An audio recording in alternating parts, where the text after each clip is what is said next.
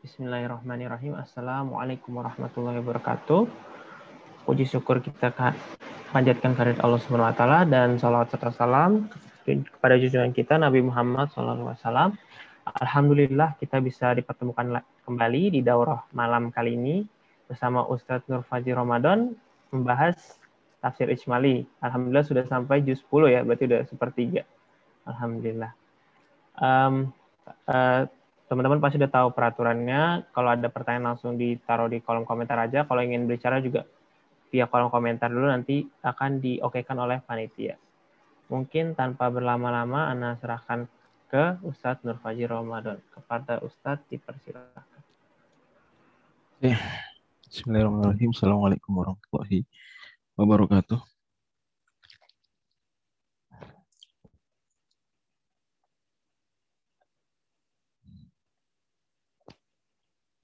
Bismillahirrahmanirrahim. Alhamdulillah wassalatu wassalamu ala Rasulillah wa ala alihi wa ashabihi wa man walah. Wala haula wala quwata illa billahi amma ba'd. Teman-teman yang dirahmati Allah, ini teman ke-10 kita membahas tafsir ijmali dari setiap juz Al-Qur'an. Dan seperti sudah disebutkan sebelumnya bahwa yang dimaksud dengan tafsir ijmali menafsirkan atau menjelaskan suatu surat atau satu juz atau satu ayat panjang dengan memberikan pesan umumnya saja, memberikan pesan umumnya, tidak masuk ke dalam rincian.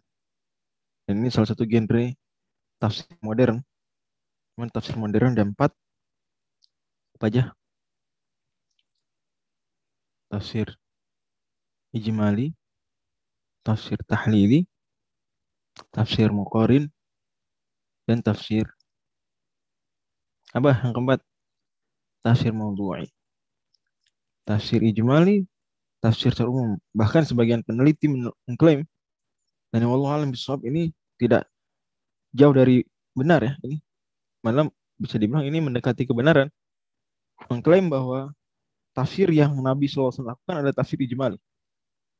Makanya kita tidak ditemukan Nabi SAW menafsirkan ayat runut, kemudian apa, satu ayat dijelaskan panjang, tidak seperti itu. Sebaliknya justru pesan-pesan Al-Qur'an tersampaikan dan mendengar secara umum. Padahal sahabat bilang kita tidak melewati satu ayat, 10 ayat, melainkan kita pelajari maknanya dan kita hafalkan lafalnya. Sementara kita tidak dapati riwayat Nabi SAW menafsirkan secara tahlil. Yang ada tafsir secara ijmali. Artinya ada beberapa mungkin Nabi menafsirkan cukup rinci. Tapi generally speaking, Nabi SAW tafsirannya umum. Umum. Dan penjelasan Nabi SAW atau perhatian Nabi terhadap makna lebih kuat daripada perhatian Nabi terhadap lafal. Sebagaimana penjelasan tentang iman sebelum Al-Qur'an. Iman sebelum Al-Qur'an yang penjelasannya adalah kata Syekhul Islam Ibnu Taimiyah, Nabi SAW mengajari makna Al-Qur'an dulu sebelum para sahabat menghafalnya. Dan mudah-mudahan apa yang kita lakukan sekarang ini sesuai dengan sunnah Nabi SAW, agar teman-teman sekalian dapat makna umum dari Al-Qur'an, highlight-nya, lihat isi kandungan umumnya, agar kalau yang belum hafal Al-Qur'an tergerak untuk menghafal, dan ketika menghafal akan semakin tertanam kuat makna-makna tersebut. Dan bagi yang sudah hafal Al-Qur'an, maka ini mudah-mudahan membantu kita lebih menjiwai apa yang kita hafal. Oke. Juz 10 dimulai dari surat Al-Anfal ayat 41 lebih tepatnya. 41, saya tulis ya. Sampai surat At-Taubah ayat 92. Nanti dia menyeberang surat seperti biasa. Setiap juz menyeberang surat kecuali 2 juz, yaitu juz 2 dan juz 5. Karenanya ada 2 tema besar di juz ini. Yaitu yang pertama tema besar surat Al-Anfal, konsep meraih kemenangan, dan tema besar surat At-Taubah yaitu berlepas diri. Ini agak panjang nih. Tema besar di sini itu hasil renungan Al-Fakir ditambah merujuk ke beberapa buku di bidang ilmu maqasidus suwar. Tidak ada cabang ilmu sendiri, yaitu sangat membantu tafsir ijmali, yaitu ilmu mempelajari tentang apa pesan besar dari setiap surat. Oke, induk dari ilmu maqasidus suwar adalah kitab Masa'idun Nazhar karya Al-Imam Al-Biqa'i. Masa'idun Nazhar karya Imam Al-Biqa'i itu artinya ya pionir dalam ilmu maqasidus suwar. Oke. Jadi nanti kita akan bahas juz ini bagaimana konsep meraih kemenangan dan juga tentang kemunafikan. Walau tetap, apalagi surat At-Taubah surat pemungkas ya, surat terakhir. Menurut pendapat kebanyakan penafsir, terakhir itu justru At-Taubah. Terakhir secara surat, bukan terakhir secara ayat. Karena terakhir secara ayat, ayat apa? Surat 2, ayat 281. Terakhir secara ayat. Makanya surat Al-Baqarah keistimewaannya adalah menemani 10 tahun di Madinah. Benar-benar paling, termasuk awal-awal itu Al-Baqarah. Paling terakhir turun pun Al-Baqarah. Nah, secara ayat. Artinya awal suratnya sudah turun lama, sejak tahun pertama Hijriah. Tapi atau tahun ayat pertamanya saja itu turun terakhir. Menurut pendapat terkuat itu turun dan terakhir. Secara satu surat. Wallahu a'lam bissawab. Karena dia terakhir, maka menyebutkan munafik secara topik utamanya dan menyinggung juga musyrikin dan ahli kitab. Menyinggung ahli kitab dan musyrik. Nanti kita lihat bagaimana penyinggungan tersebut. Seraya menyebutkan bahwa pintu tobat selalu terbuka bagi siapa. Dan ini Masya Allah. Al-Quran ternyata surat terakhir tentang taubat. Sebagaimanapun Nabi SAW menutup dakwah beliau dengan fasabbih bihamdi rabbika wastaghfirhu innahu kana tawwab. Itu karena Nabi sudah sukses berdakwah, disuruh oleh Allah wastaghfirhu, minta ampun. Innahu kana tawwab. Allah itu Maha penerima taubat. Pas surat terakhir turun pun apa? At-Taubah. Masya Allah. Ini bentuk tawadhu'nya Islam. Terakhir turun tidak pesta. Saya nggak bilang pesta itu haram. Tapi betapa kesuksesan terbesar manusia itu barangkali tidak ada yang menyamai kesuksesannya Rasul Shallallahu Alaihi Wasallam. Tetapi Nabi SAW justru memungkas misi beliau dengan wastaghfirhu innahu kana tawwab. Oke, ada beberapa ayat akidah di sini. Yang pertama ayat tentang nuzul Quran, di mana konsep nuzul Quran pada tanggal 17 Ramadan dalilnya dari Al-Qur'an sebagaimana Al-Hafiz Ibnu Katsir sebutkan dalam Al-Bidayah Wan Nihayah. Di mana Allah Subhanahu wa taala firmankan, "Wa ma anzalna 'ala 'abdina yaumal furqani yaumal taqal jam'an." Ini in kuntum amantum billahi wa ma anzalna 'ala 'abdina. Kalau memang kalian beriman pada Allah dan apa yang kami turunkan, ini Al-Qur'an, kepada hamba kami yang Nabi Muhammad SAW di hari Furqan, hari ketika bertemunya dua pasukan. Nah, hari Badar itu hampir sepakat sejarawan dia tanggal 17 Ramadan tahun 2 Hijriah. Allah bilang, kami turunkan Al-Quran di hari Badar. Berarti tanggal 17 Ramadan. Dari situlah kemudian turunnya Al-Quran ke dunia, ke Nabi SAW, itu pada tanggal 17 Ramadan. Adapun turun utuh, maka di malam ganjil dari malam-malam terakhir bulan Ramadan. Itu turun dari Lauhul Mahfudz utuh ke Baitul Izzah, langit dunia. Dengan demikian maka tidak ada pertentangan antara nuzul Quran 17 Ramadan dan Lailatul Qadar, di mana itu malam turunnya Al-Qur'an di 10 malam terakhir. Karena yang dimaksud turun di sini turun ke Nabi sallallahu alaihi wasallam, yang dimaksud di sana turun dari Lauhul Mahfudz ke Baitul Izzah, langit dunia. Terfahami ya, teman-teman sekalian? Terfahami enggak? Tidak bertentangan. Dua, konsep akidah yang juga justru ditekankan adalah konsep kalam Al-Qur'an, kalam Allah. Jadi konsep akidahnya sudah sudah ya advance lah kalau menurut itu. Al-Quran kalamullah itu isu advance, bahkan ilmu kalam pun jadi sebuah ilmu benar-benar terpisah sendiri. Bahkan sebagian ulama membedakan dari ilmu akidah dan ilmu tauhid gitu ya. Saking sudah ya nampak beberapa perbedaan. Itu lahirnya sebagaimana dikatakan oleh Imam Taftazani karena isu diskusi para ulama tentang kalam.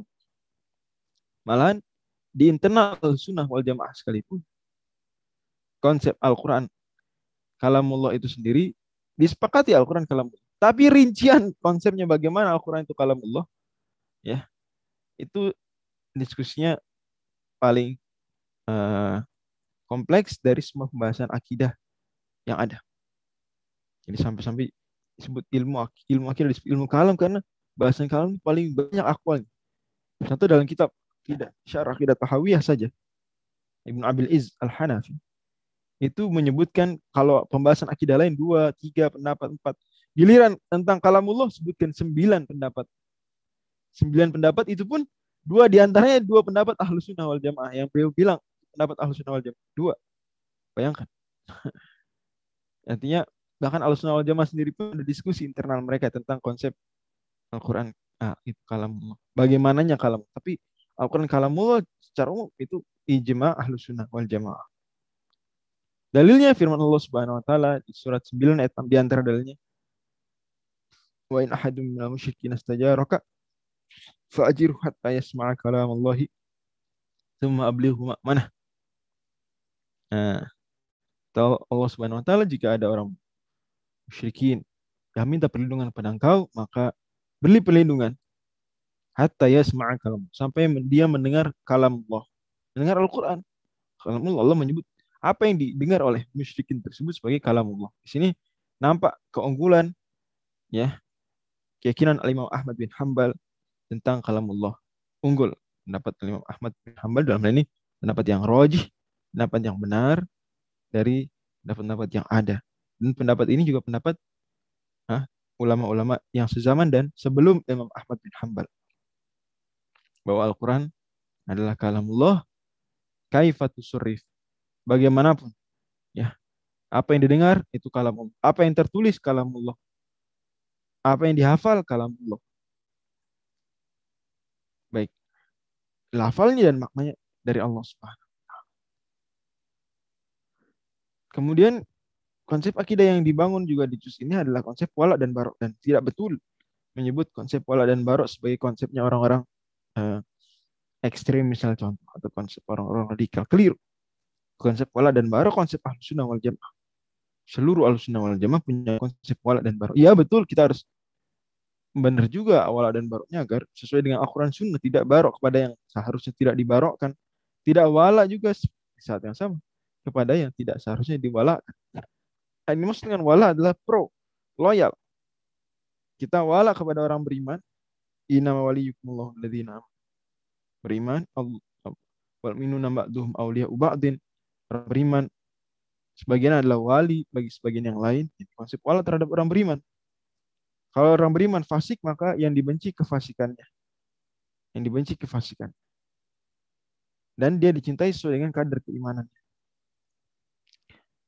Barok kepada, terutama kepada kafir harbi, orang-orang non-muslim yang memerangi orang Islam, juga kepada non-muslim lainnya ada barok, walaupun tentu tingkat baroknya berbeda-beda, berspektrum. Allah Subhanahu wa taala firmankan bahkan barok ini dikedepankan ya daripada hubungan kekerabatan. Allah firmankan, wahai orang-orang beriman, kalau seandainya ayah-ayah kalian, anak-anak kalian dan saudara-saudara kalian itu lebih suka kekafiran daripada iman, maka kalian jangan ikut. Jangan malah kemudian lebih cenderung kepada ayah, kepada kerabat daripada kepada agama.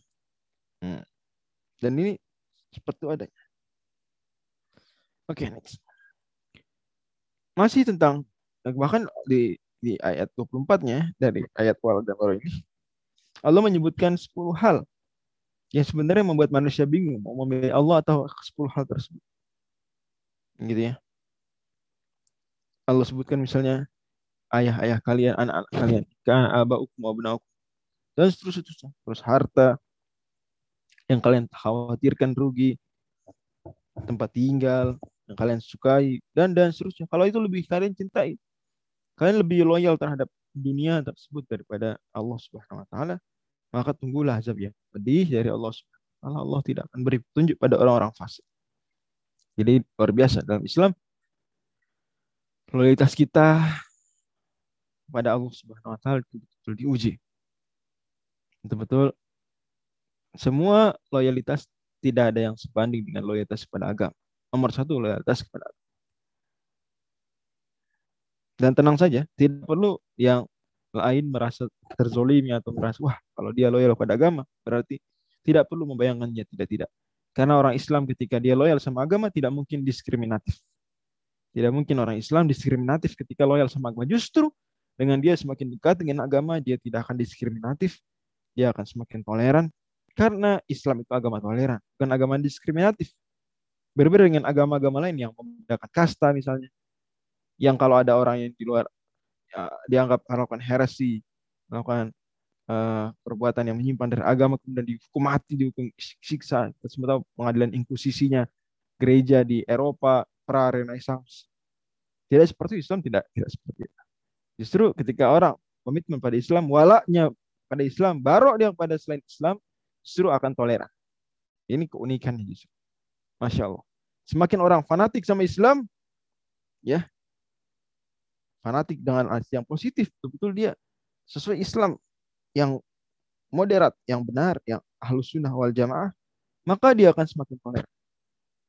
Intoleran baik ekstrem kanan maupun ekstrem kiri, intoleransi terjadi karena orang dia tidak utuh, tidak fanatik dalam berislam, tidak kafah.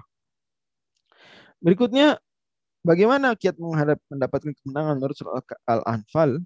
Allah Subhanahu wa taala paparkan di banyak ayat dari surat ini, tapi ada beberapa ayat yang berkumpul di situ poin-poin ini. Allah firmankan, ya ayyuhalladzina amanu idza laqitum fi'atan fasbutu wadhkurullaha katsiran la'allakum tuflihun wa atiullaha rasulahu wa la tanaza'u fatafshalu wa tadhhabu rikum wasbiru innallaha ma'as sabirin wa la takunu kalladzina kharaju min diyarihim bataran wa ri'a'an nas. Yang pertama kata Allah Subhanahu wa taala, ya ayyuhalladzina amanu idza laqitum fi'atan fasbutu, teguhkan diri kalian. Oke. Mantapkan diri kalian.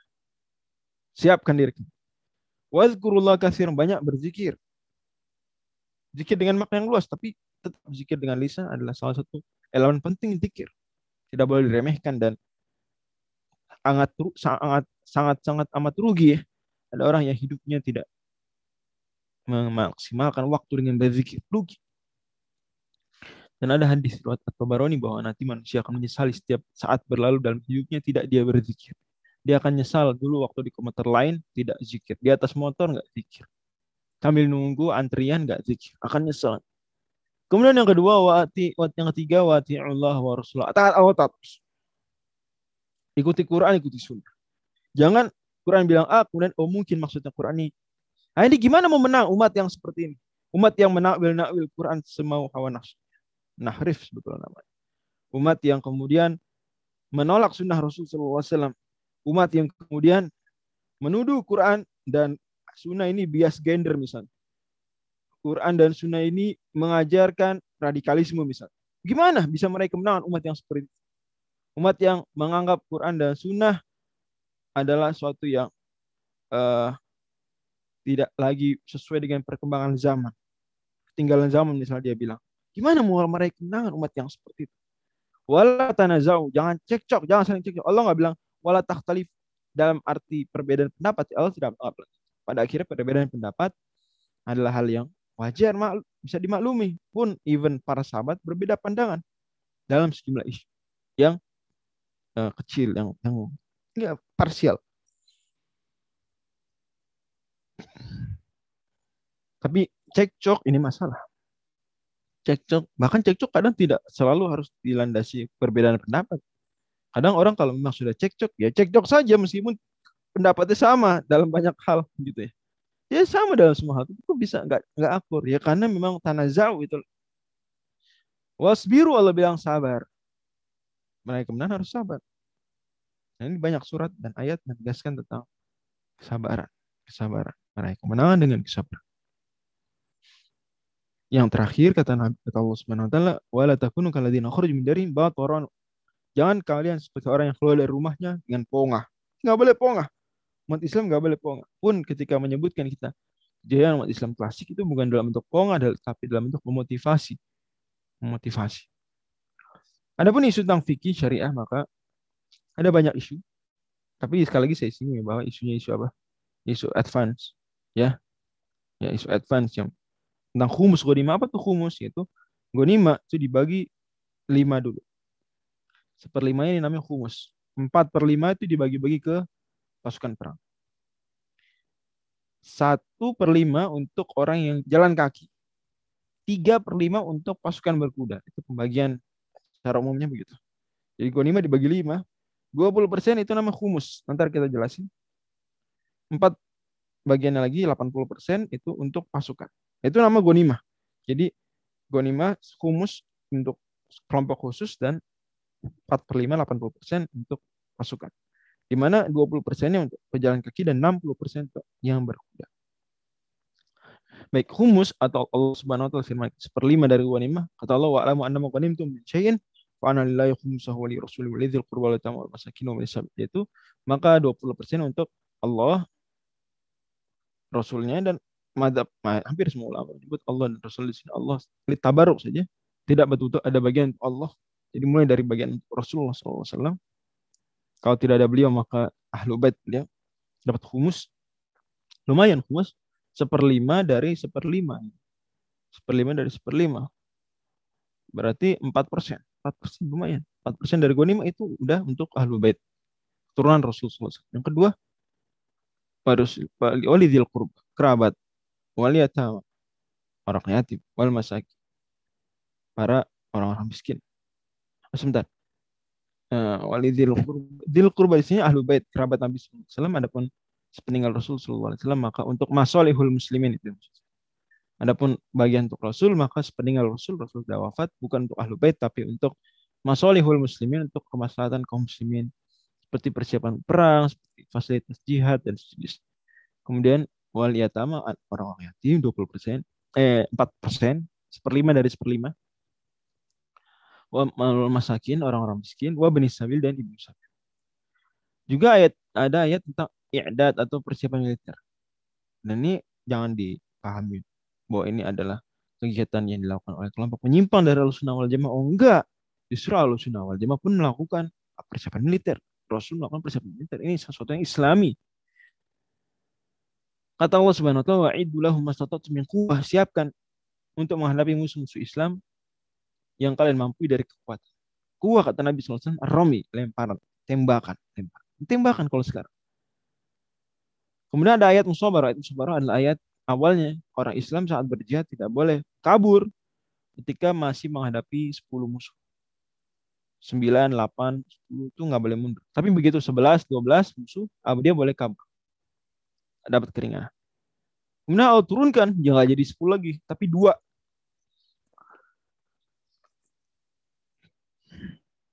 Jadi kalau seandainya orang Islam menghadapi 2 musuh, dia nggak boleh mundur. Menghadapi 3 musuh, boleh dia mundur. Lebih ringan. Namanya ayat musabarah. Kemudian juga konsep halalnya ghanimah tadinya haram untuk semua umat. Nggak boleh. Tapi untuk umat Islam Allah berikan ghanimah halal. Ada ayat saif, ayat pedang yang Imam Al-Bagawi dan sejumlah penafsir menyebut dia menasakh seratusan ayat. Ayat saif. Ini faidan salah huruf asyurul hurum faqatul musyrikin. Perangnya orang-orang musyrik. Ayat jizyah juga di sini. Jadi tidak betul argumen sebagian kalangan mengatakan bahwa Nabi sallallahu alaihi wasallam tadinya berdakwah tauhid. Kemudian lama-lama ya sudahlah, kalau tidak mau berdakwah, tidak mau masuk Islam, nggak apa-apa. Ya, nggak apa-apa. Nanti bisa juga masuk surga dia. Nggak gitu. Nggak gitu. Bayangkan justru ayat jizyah itu terakhir-terakhir. Jadi tidak betul Nabi SAW dakwahnya berevolusi dari mengendawahkan Islam, biar orang masuk Islam, jadi membiarkan orang nggak apa-apa nggak masuk Islam. Yang penting baik. Nggak gitu. Nggak gitu. Justru lihat ayat jizyah, mana orang non-muslim, ahli kitab, mobil khusus, itu ditariki bayaran setiap bulannya, laki-lakinya saja sudah balik yang mampu. Dan ini bentuk penegasan bahwa Islam ini mulia, dan bahwa tidak berislam itu atau akan mendatangkan kehinaan. Ada konsep al-asyhurul hurum, ini bulan-bulan haram yang 4 bulan Rajab dan 3 bulan di akhir tahun dan awal tahun, yaitu bulan Dzulqa'dah, Dzulhijjah, Muharram. Ada juga mustahik zakat. Allah firmankan, "Inna masadaqatul lil fuqara wal masakin wal 'amilin 'alaiha wal mu'allafati qulubuhum wa fil riqabi wal gharimi wa fi sabilillahi wa minas sabil." 7 golongan yang kita semua tahu. Maaf, 8 golongan kita semua tahu. 8 mustahik zakat. Nah, surat At-Taubah dan Al-Anfal berserikat dalam pembahasan tentang orang munafik. Saya sudah sebutkan bahwa 4 surat Al-Baqarah, Al-Imran, An-Nisa, Al-Ma'idah bicara tentang ahli kitab. 2 surat yaitu apa? Al-An'am dan Al-A'raf bicara tentang musyrikin Quraisy, dan 2 surat Al-Anfal dan At-Taubah bicara tentang munafik. Di mana perangai munafikin tampak jelas di 2 surat ini. Enggan berjihad, sentimen dengan orang beriman, nyindir terus, nyinyir bahasa. Jadi teman-teman perhatikan kalau ada orang yang misal di media sosial, hobinya nyinyirin Islam. Kalau agama lain, orang barat, orang apa, dia puji, dia tidak diskreditkan. Islam, apa aja dicari salah. Orang Islam, cari. Kalau enggak yang disalahkan, orang Islam yang disalahkan, Islamnya. Gitu aja. Sentimen. Di sini Al-Quran Allah bilang, mereka enggan berjihad. Kata Allah, laukan aradun qariban wa safaran qasiran lattaba'uka walakin ba'da salim syukur. Mereka kalau dekat baru ikut, kalau jauh enggak. Apalagi perang Tabuk, itu perang Tabuk perang pembuktian iman. Karena jihad dalam kondisi sedang sulit sekali secara ekonomi. Dalam kondisi baru aja panen, baru dapat kemungkinan uang gitu. Kemudian cepat jauh musuh yang dihadapi pun Romawi. Mereka juga suka olah-olah agama. Meskipun mereka mungkin beralasan karena kita cuma bercanda doang kok. Cuma just kidding. Ya kerja just kidding, ternyata bahan olok-oloknya adalah agama. Selain membuktikan bahwa mereka tidak kreatif, tidak cerdas, juga ini betul-betul tidak ada pengagungan kepada Allah dalam hati mereka. Sampai menjadikan agama Islam sebagai bahan canda. Enggak ada topik lain. Apa? Atau memang hati kalian ini sudah tidak lagi menghormati Allah. Berani enggak?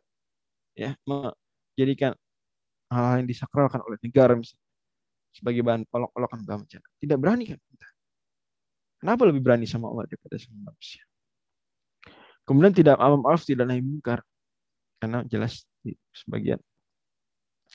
bagian dari surat ini Allah firmankan, wal munafiquna wal munafiqatu ba'dhum min ba'din ya'muruna bil munkar wa yanhauna 'anil ma'ruf. Mereka justru baliknya. Yang munkar disuruh, yang ma'ruf dilarang. Dan di antara perangai kemunafikan adalah sengaja dulu bikin ulah dulu. Nanti baru klarifikasi minta maaf. Bikin ulah dulu aja. Gitu. Baru ya taziruna ilaik idza rajat, sudah enggak udah dipanggil disuruh jihad. Ini apa? Tidak ikut berangkat jihad, diam-diam tidak ikut. Nanti baru minta maaf. Sudah apa? Mencela nabi baru minta maaf. Mencela sahabat baru minta maaf. Sengaja dulu berbuat ulah. Test the water ibaratnya. Nanti kalau wah banyak reaksi nih, ya baru minta maaf. Nah ini untuk perangai kemunafikan. Adapun kisah, maka ya kisah-kisahnya kisah-kisah yang terkait dengan masa-masa akhir Islam, terutama kisah perang Badar, kisah bagaimana perang Badar, di mana potret yang disuguhkan adalah perang Badar awal-awal masuk. Kalau surah Al-Anfal sudah masuk perang, kalau ini perang ini sudah berhadapan-hadapan, di mana ada samarannya Suraqah bin Malik, iblis mengamar jadi salah seorang orang Arab Suraqah, kemudian menjanjikan kemenangan, bantuan bagi orang-orang musyrikin, tapi enggak dikasih. Dan dia juga ya mengajukan beberapa hal, isu dan usul juga diterima sebagian ditolak oleh samaran Suraqah bin Malik. Dan Suraqah bin Malik kemudian untuk samaran ini si setan, si iblis kabur meninggalkan mereka. Udah ditipu, ditinggalin. Perang Hunain. Surat ini mengatakan di Allah Subhanahu firmankan di ayat 25-26, laqad nasarakallahu fi ma'atin wa yawma hunain. Allah telah membuat Rasul sallallahu alaihi wasallam menolong kalian dengan Rasul sallallahu alaihi wasallam fi ma'atin katsir, di banyak tempat, banyak kasus, di antaranya perang Hunain. Wa yawma hunain idz a'jabat, perang Hunain, hari Hunain akhir tahun 8 awal tahun 9. Kemudian hijrah juga Allah Subhanahu wa ta'ala, seperti ini udah surat terakhir banget ya, masa-masa Madinah. Maka Allah seperti mengajak flashback masa hijrah pertama, idzaqul sahibi la tahzan innallaha ma'ana. Kan gitu dong dulu ketika hijrah Nabi di wilayah Nabi ditolong, tolonglah jangan lupa, udah 10 tahun berlalu tetap teguh bantu Nabi, illa tansuru faqad nasrullah. Kalau kalian enggak tolong ya udah Allah yang nolong. Nah, kemudian ada perang Tabuk. Yang perang menjadi topik utama surat At-Taubah sebetulnya. Kalau Al-Anfal Badr, At-Taubah itu perang Tabuk. Dan menarik hubungannya antara surat Al-Anfal dan At-Taubah yang menjadi bahasan kita malam ini, bahwa surat Al-Anfal mengisahkan awal mula terbentuknya kemunafikan. Munculnya kemunafikan awal mulanya di surat Al-Anfal Allah ceritakan. Karena orang munafik tadinya nggak ada sampai perang Badar selesai. Tadinya awalnya orang Madinah kalau nggak mau masuk Islam ya, entah faktor apapun, intinya nggak mau masuk Islam. Ya udah nggak masuk Islam aja, selesai. Bagi mereka Nabi Muhammad ini pendatang yang tidak jelas masa depannya, yang belum punya kekuatan, yang pun kalau nanti coba-coba perang Badar nih, perang lawan Quraisy, bangsa Arab terhebat dalam perang, ya pemimpin Arab jenisnya, ngadepin orang Islam yang kesakitan menurut orang kafir di Madinah. Ya nanti orang kafir, orang Islam akan kalah. Biarin aja gitu kata mereka. Ternyata Islam malah menang, malah berjaya kemenangan gemilang di perang Badar. Maka mereka mulai takut. Ngeri juga nih Islam. Kalau kita nggak segera masuk Islam nanti kita diapa-apain lagi. Udah masuk Islam pura-pura aja. Pura-pura masuk Islam. Itulah kemunafikan baru muncul setelah perang Badar. Nah, surat At-Taubah itu justru menguak. Sampai kata Ibn Abbas, surat ini namanya Al-Fadhihah, surat yang membongkar aib. Semoga Allah tapi ini membongkar aib munafikin. Seperti tadi sudah disinggung bagaimana perang aib mereka dan banyak lagi. Wallahu a'lam yang bisa kita bahas malam ini, semoga menjadi ilmu yang bermanfaat dan amal saleh. Silakan jika ada yang didiskusikan. Assalamualaikum warahmatullahi wabarakatuh. Ya, alhamdulillah sudah kita dengarkan penjelasan dari Ustaz Nur Fajri Ramadhan dari juz 10. Bagi teman-teman sekalian yang ingin bertanya, dapat ditaruh di kolom komentar. Oke. Dipersilakan. Sudah ada 2 pertanyaan, Ustaz. Ya, boleh.